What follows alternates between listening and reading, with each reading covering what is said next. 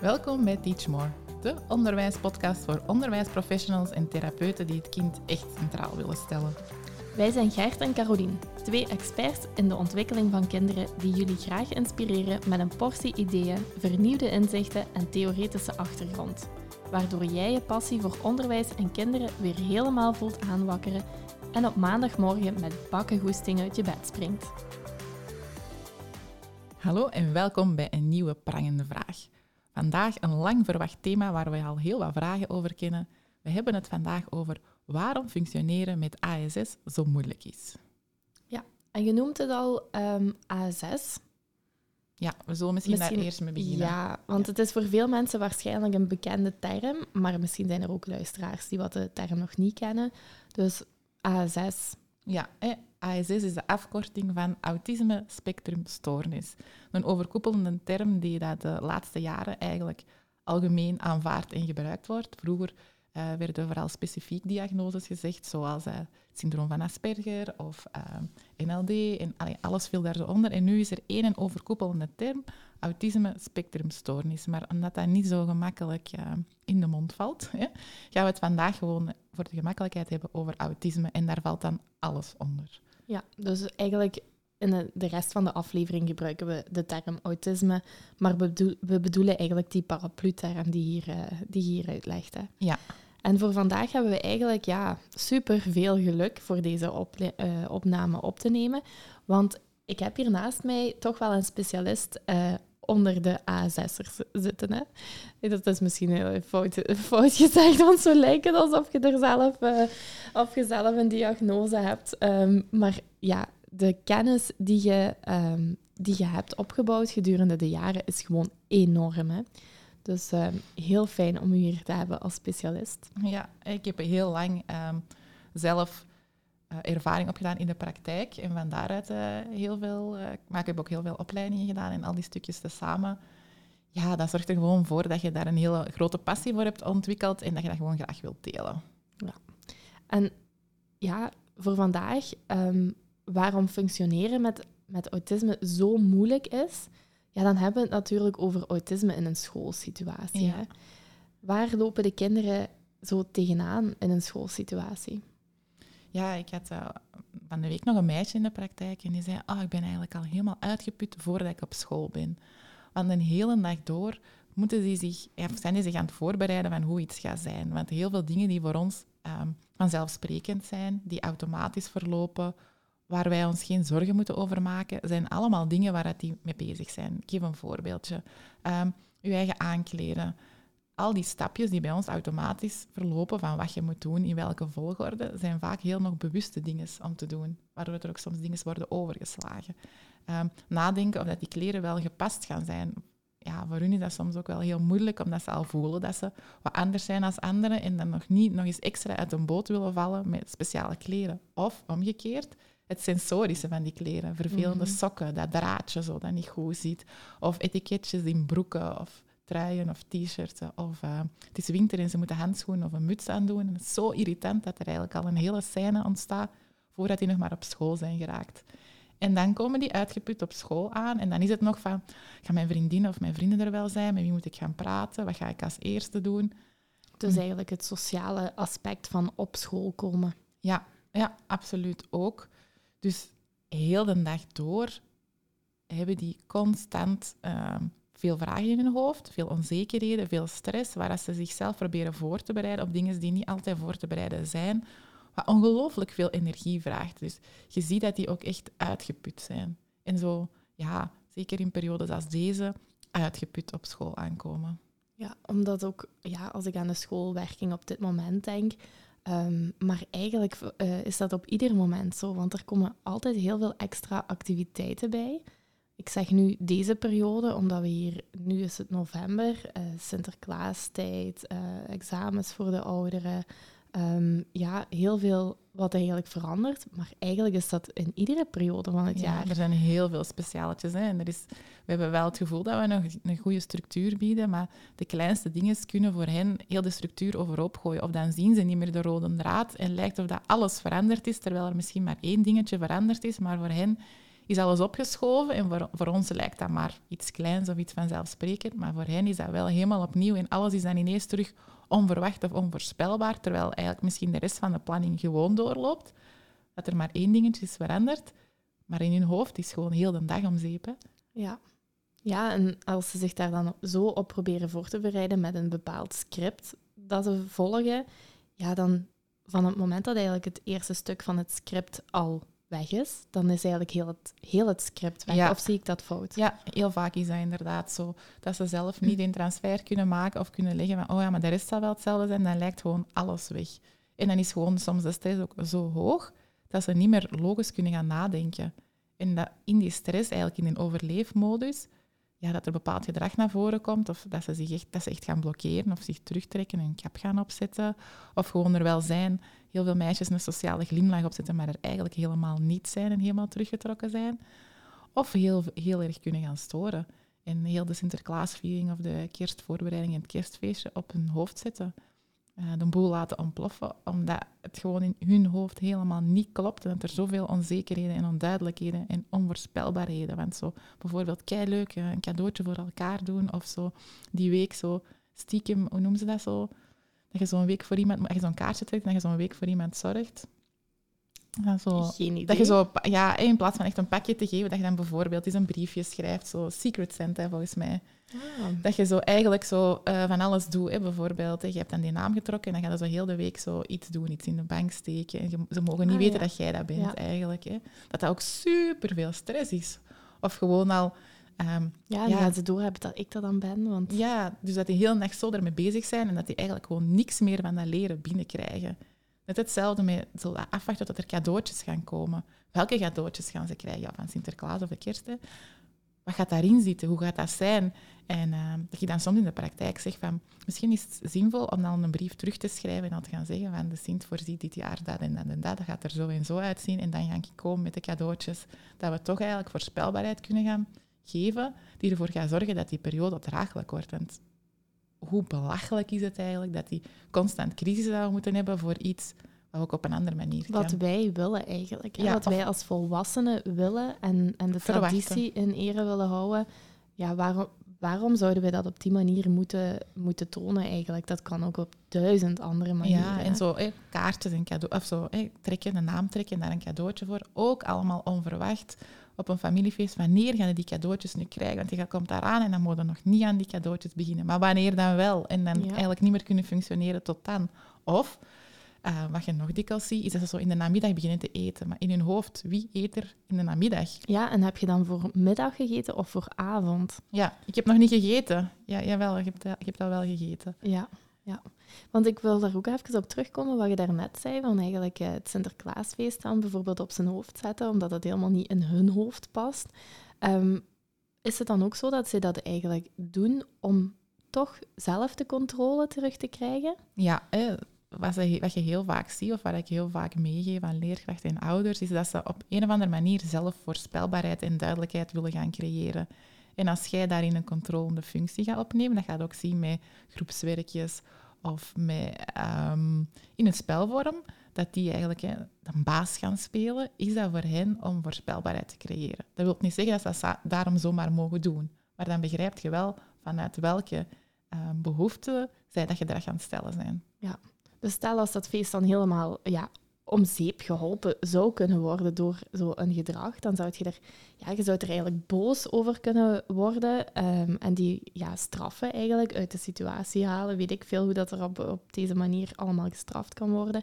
Maar van het moment dat je eigenlijk het door die autismebril gaat kijken en je ziet het eigenlijk als van ja, er is een heel aantal voorspelbaarheid weggevallen en er is nood aan voorspelbaarheid, dan gaat je eigenlijk ook heel anders reageren op dat bedrijf. Op een heel gedrag, ander gedrag stellen. En soms is het ook gewoon zo van, heeft dat kind effectief iets aan dat feestje nu? Of is het gewoon veel te veel? Want je mocht ook niet denken, al, allee, of niet vergeten hoeveel prikkels er op zo'n moment zijn. Mhm. Iedereen zingen, eh, mensen die verkleed zijn, onverwacht. Oh, die komt ineens langs daar, die laat mij schrikken, die raakt mij aan. Die ziet alles van mij, dus wat heeft hij gezien wat, die, wat niet oké gaat zijn?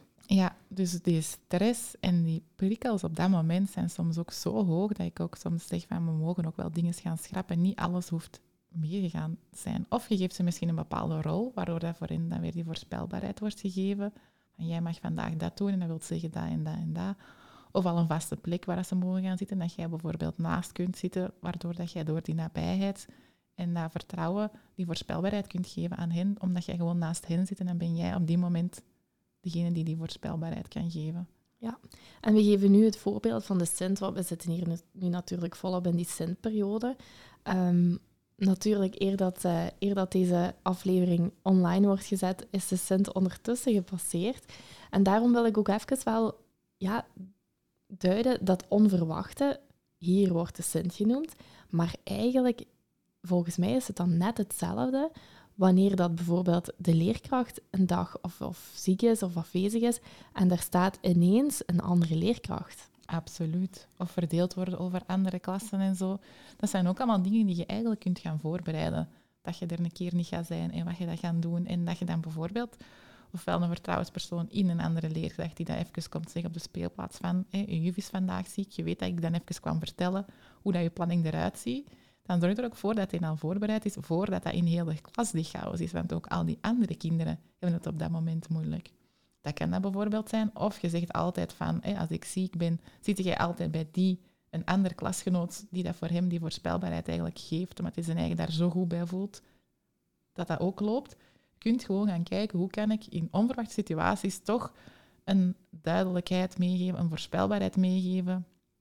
Iets waar dat kind behoefte aan heeft. En je noemt daar iets ehm, wat volgens mij ook uh, heel belangrijk is, want je zegt van ja, je neemt daar uh, die, die voorspelbaarheid, geeft je daar aan, aan dat kind met autisme, geef je die al.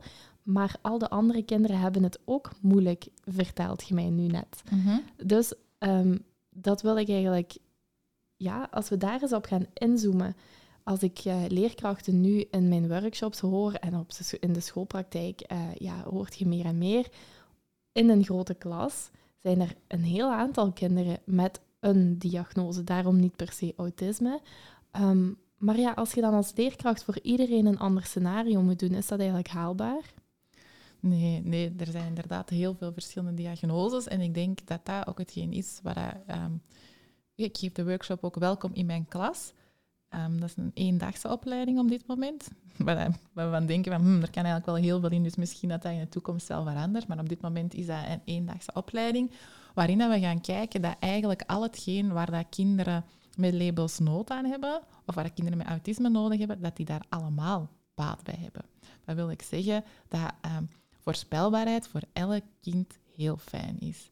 Dat inzetten op executieve functies, want alle kinderen zijn volop in ontwikkeling en ADHD, autisme zijn allemaal ontwikkelingsstoornissen. Dat wil zeggen dat de ontwikkeling op een andere manier verloopt. Dus als jij gaat inzetten op wat hebben kinderen nodig die volop in ontwikkeling zijn, dan heb je eigenlijk iedereen mee. Dus je kunt echt wel op uh, een aantal grote uh, onderdelen gaan inzetten, waardoor dat je alle kinderen gaat voeden of tegemoetkomen.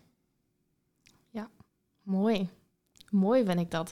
Want ja, een tweede ding waar ik dan nu aan denk, um, je haalt aan, uh, je kunt ja, dingen veralgemenen, iedereen heeft er baat aan of baat bij, bij die voorspelbaarheid en bij, bij alle die, die tips die je geeft.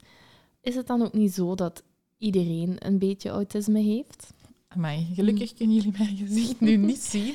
Ja, ik wist dat het natuurlijk een gevoelig snaartje was. Nee, niet iedereen heeft een beetje autisme. En ik geef daar altijd het voorbeeld bij. En ik snap het op zich wel, hè, want er zijn natuurlijk een aantal dingen die gaan terugkomen. En ik denk dat dat ook hetgeen is wat ik wel wil meegeven. Er zijn dingen waar je allemaal kunt gaan op inzetten, of dingen die voor iedereen goed zijn. Hè. Elk kind heeft voorspelbaarheid nodig, maar niet elk kind heeft autisme. En het voorbeeld dat ik dan geef om dat uit te leggen is ook niet iedereen is een beetje zwanger. Dus niet iedereen heeft een beetje autisme. Je bent zwanger of je bent niet zwanger. en daar heb je nog het onderscheid in van, als je in het begin zwanger bent, is dat voor iedereen niet zichtbaar. Maar het is niet omdat dat niet zichtbaar is dat je daar geen last van hebt. Want ik was het, het, het, meeste last van mijn zwangerschap als niemand het zag.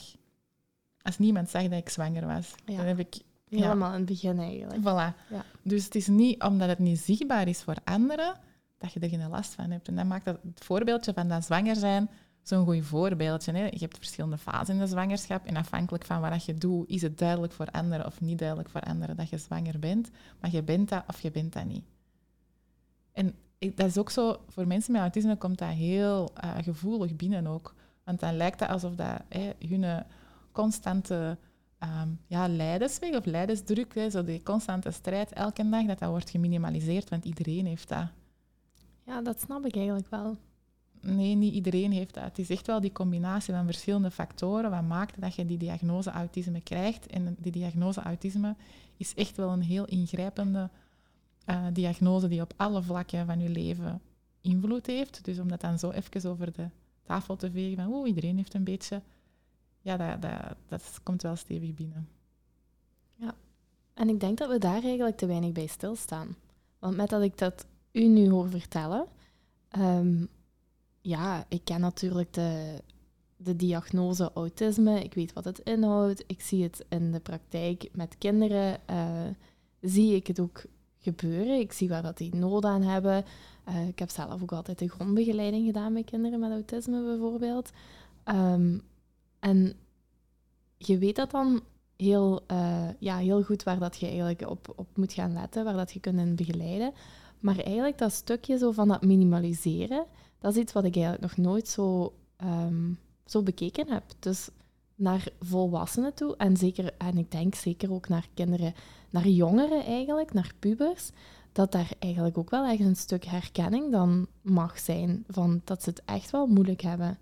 Ja, dat maakt, het is een onzichtbare handicap, want het is eigenlijk wel echt een handicap. Dat is zo'n term mm dat niet graag in de mond wordt genomen. Hè. Maar ik, ik zet ook heel hard in, uh, in de praktijk of ook in de klasse waar ik kan op die psycho-educatie op zichzelf leren kennen. Van hoe zit ik in elkaar, wat heb ik nodig? En ook wel dat ze mogen uitspreken of dat ze zich bewust zijn van die voeren elke dag een strijd, die zetten heel veel stappen, die leren heel veel, maar dat gaat niet vanzelf. En inderdaad, die erkenning van anderen, dat we ook wel weten dat ze hun best doen. Want hè, het is vaak veel makkelijk iemand die niet kan zien en die heeft een bril nodig om iets te kunnen in school. Dat is duidelijk, dat is makkelijk. Iemand die niet kan lopen en in een rolstoel nodig heeft, daar moeten we ook niet onnozel over doen. Maar iemand die autisme heeft en bepaalde dingen kan, daar moeten ondersteuners een serieuze strijd voor leveren op school om toch aanpassingen erdoor te krijgen. En ja, zo'n zinnetje van mij dat ik heel vaak zeg van ze doen niet moeilijk, maar ze hebben het moeilijk. Ja, effectief. Van inderdaad, ze laten in, in gedrag triggeren die bepaalde dingen bij jou. Maar dat doen ze niet om u te irriteren, maar wel om aan te geven van ik weet het even niet meer, help mij. Ja. En niet van straf mij, maar help mij. Ja, in de, de ondersteuningen die ik zelf heb gedaan uh, bij kinderen met autisme, uh, werden er ook heel vaak zo hulpmiddelen ingevoerd. En dan, uh, ja, dat leek op dat moment dan een goed idee om dat dan op die, op die manier te doen. Bijvoorbeeld um, een kindje met autisme wat heel veel vragen stelde. En dan om die vragen eigenlijk te beperken, maar ook om, om, te laten, om bewust te gaan kiezen van ja, welke vraag stel ik en welke niet.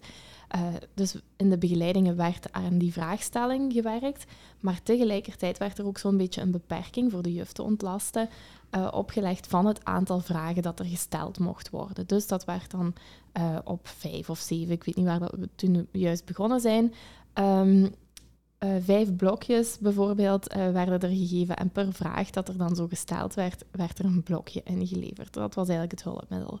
Maar wanneer dat, uh, dat je zo'n hulpmiddel aanbrengt, dan wordt er eigenlijk ook meteen gekeken van dat dat precies ook maar voor even mag zijn. Dus we gaan dat hulpmiddel ook zo snel mogelijk, of ja, dat, dat ervaarde ik dan toch, dat heel vaak in de klas dat hulpmiddel ook zo snel mogelijk moest afgebouwd worden. En dan gaf ik heel vaak het voorbeeld van, ja, maar voor een, een blinde of slechtziende is een, een stok is het hulpmiddel. Je gaat toch ook niet tegen die slechtziende zeggen, ja, wanneer gaat je zonder stok oversteken? We zullen dat volgende week eens zonder proberen. Ja, ja, de tijd geven inderdaad om dingen effectief eigen te maken. En sommige dingen worden nooit eigen gemaakt. Dus dat is inderdaad een belangrijke om mee te geven. Mogen ook, we hulpmiddelen afbouwen? Als dat nodig is, als dat kind zelf daaraan toe is. Want eh, ook heel vaak, de, als je een hulpmiddel gaat doen, dan gaan we zien van oké, dat gedrag is er, we gaan direct dat gedrag proberen in te perken. Mhm. Maar van waar komt dat gedrag? Waarom stellen ze dat gedrag? Waarom moet hij zoveel vragen stellen? heeft die gewoon meer voorspelbaarheid nodig? Kunnen we eigenlijk gewoon een dagplanning maken en hebben we eigenlijk gewoon geen last meer van die vragen? Want Ja. dan heeft, moet hij geen vragen meer stellen. En dan wordt dan de nie- het nieuwe hulpmiddel, als je de oorzaak gevonden hebt, wordt dan eigenlijk de dagplanning. Ja, dus Gaan we die dagplanning dan eh, ook na twee maanden afbouwen? Nee, ik probeer meestal te zien wat dat eh, leeftijdsgebonden en zelf wat het kind storend vindt. Want ja, kinderen blijven dat niet fijn vinden om zo'n papiertje mee te nemen. Hè. Ja. Pubers die hebben wel zoiets van, eh, niet meer afkomen. Hè. Uh, maar een gsm is dan echt een gouden middeltje, want dat hebben ze altijd bij. En daar kunnen we dan gaan kijken welke apps kunnen we gaan gebruiken om dat eigenlijk te gaan vervangen. Dus je gaat dat vervangen door iets te vereenvoudigen. Maar als we heel eerlijk zijn, wie gebruikt er nog altijd lijstjes overal? Of wie heeft zijn Voilà. agenda nog nodig? Ik ga dat ook niet zomaar gewoon zeggen. Nee, doe maar zonder agenda nu. Je bent oud genoeg. Nu mocht je alles onthouden. Je mocht je alles op. Ja, en niet opschrijven. Hè. Dus Ja. ja. En waarom zouden we? Maar, Ja, inderdaad, het hulpmiddel bestaat. Hè, dus eh, ja, ik zie het ook niet in. Nu, ehm, ja, ik denk dat we daar, eh, dat we daar al een, hele mooie, ehm, een heel mooi overzichtje hebben gekregen van eh, wat autisme eigenlijk juist is en zo. Ehm, nu, we hebben het ook gehad over die hulpmiddelen en zo. En eh, ja, kinderen met autisme komen dus heel regelmatig in een gewone schoolwerking terecht. Ehm, en dan wat ik eigenlijk ook vaak als vraag eh, kreeg in zo'n gesprekken in de ondersteuning of eh, ja, in gesprekken die je hebt met, met leerkrachten gewoon, die wat eigenlijk vertellen over hoe dat zij hun, hun klaspraktijk op dit moment ervaren, Ehm, dan gaat het er ook vaak over, moet ik mijn klas aanpassen aan het kind of moet het kind zich aanpassen aan de klaswerking?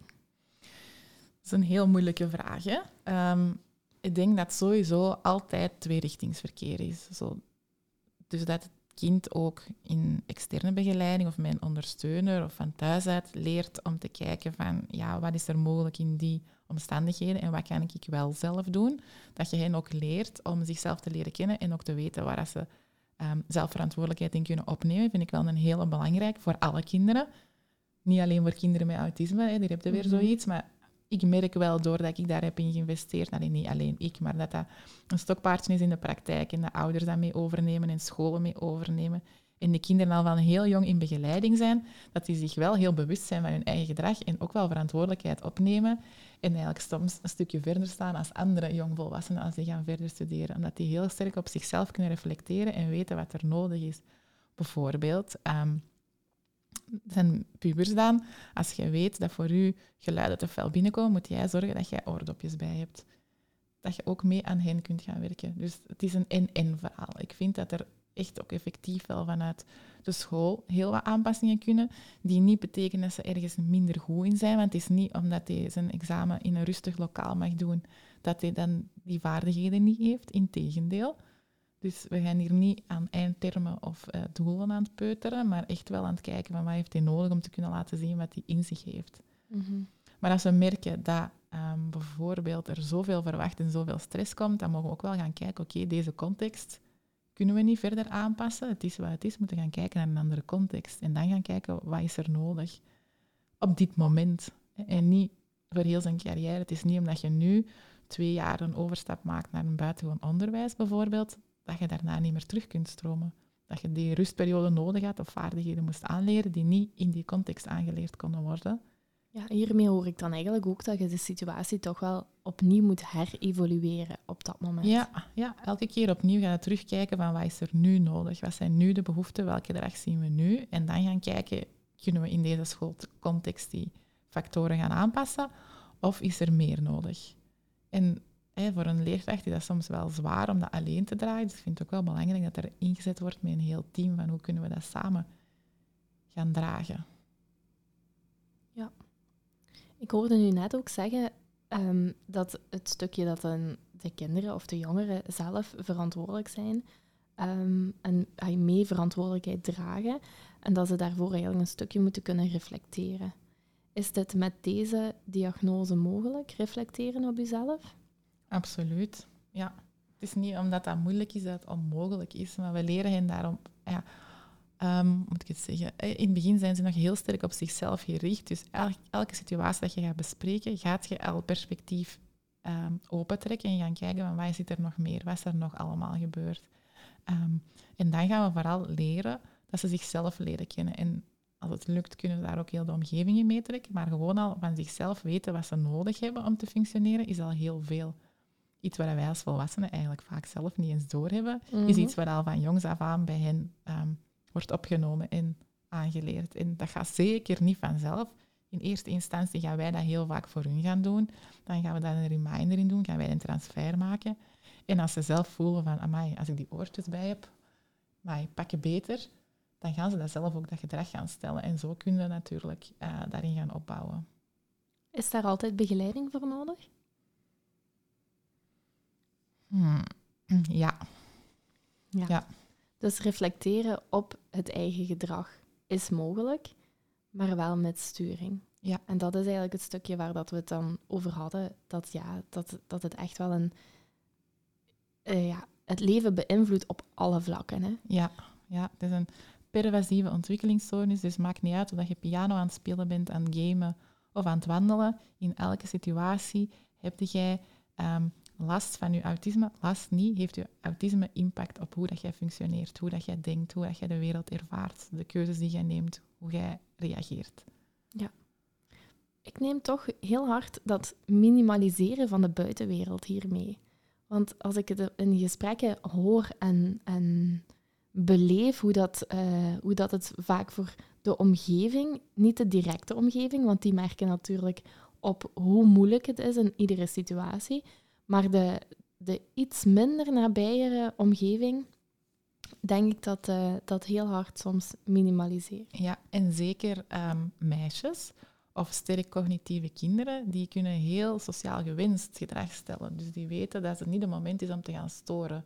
Maar dat wil niet zeggen dat die de hele dag door gigantisch veel stress ervaren en thuis volledig ontploffen of imploderen, niks meer kunnen, niet meer kunnen eten, alleen maar slapen, buikpijn hebben, overgeven.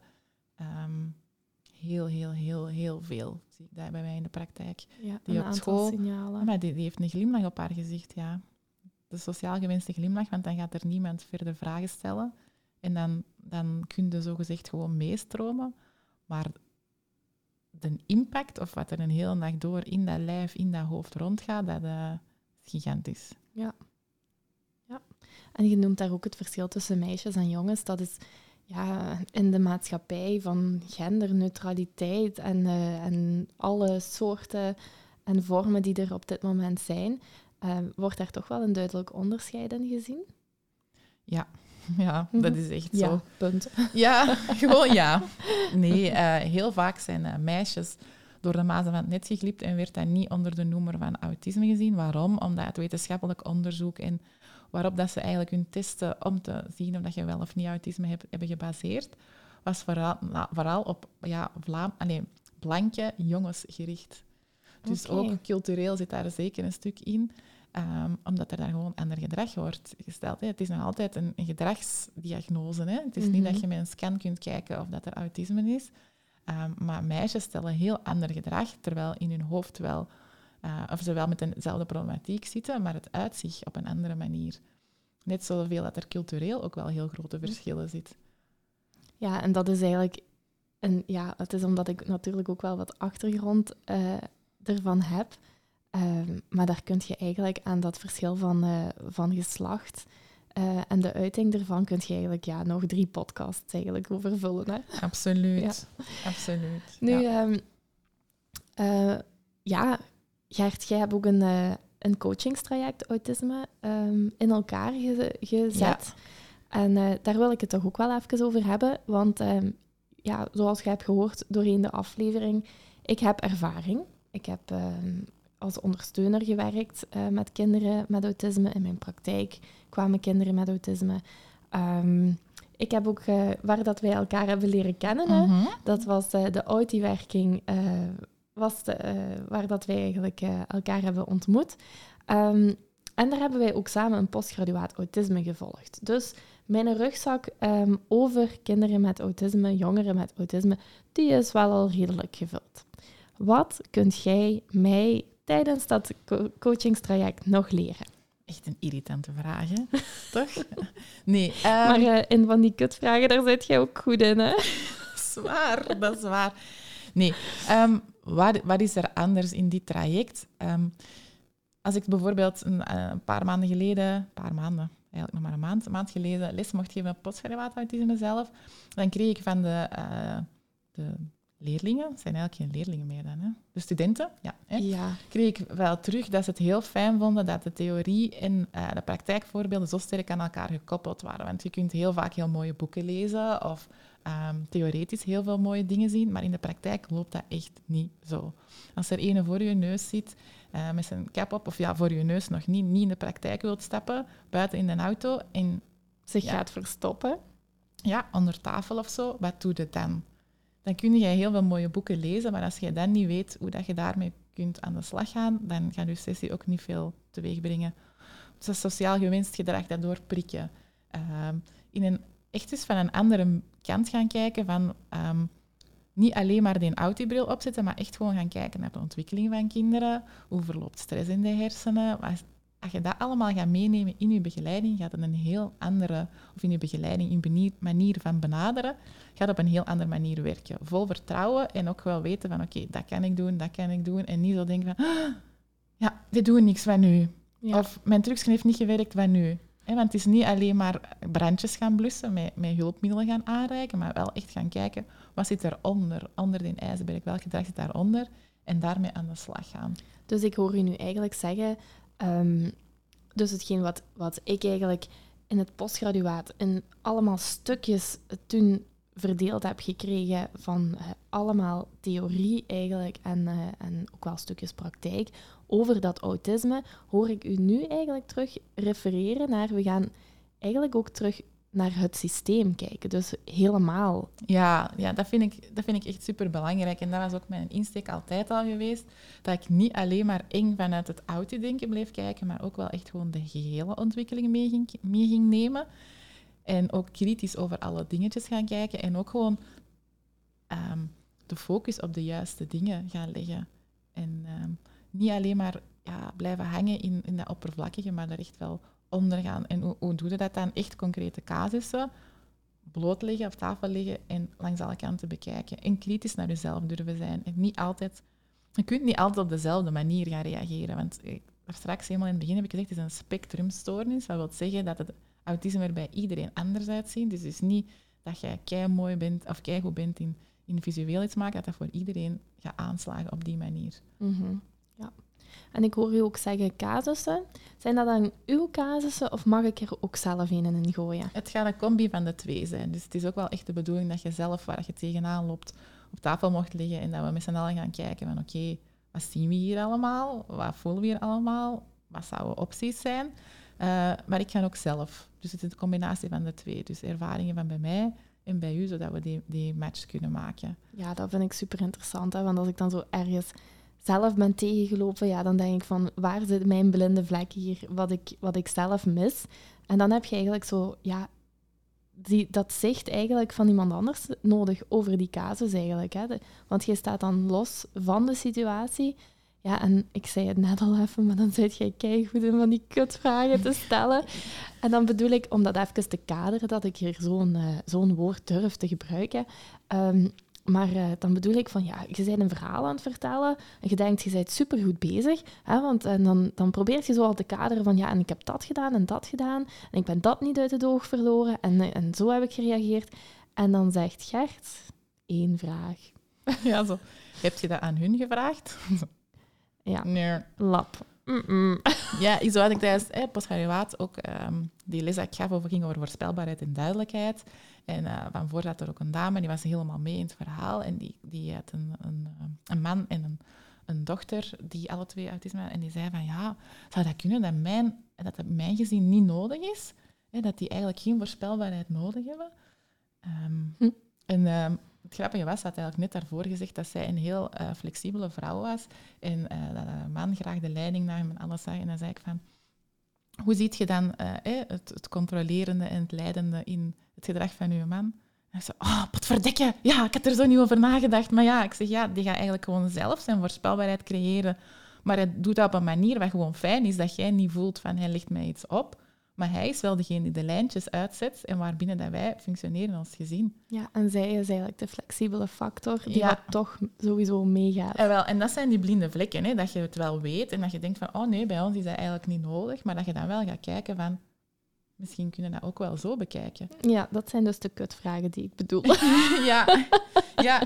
En door dat te benoemen werd er ook wel ineens heel veel duidelijk voor haar en konden, konden er ook weer nieuwe dingen ehm, ja, op poten worden gezet. Ja, dat is dus één vraag. Hè? Dus uw, uw coachingstraject.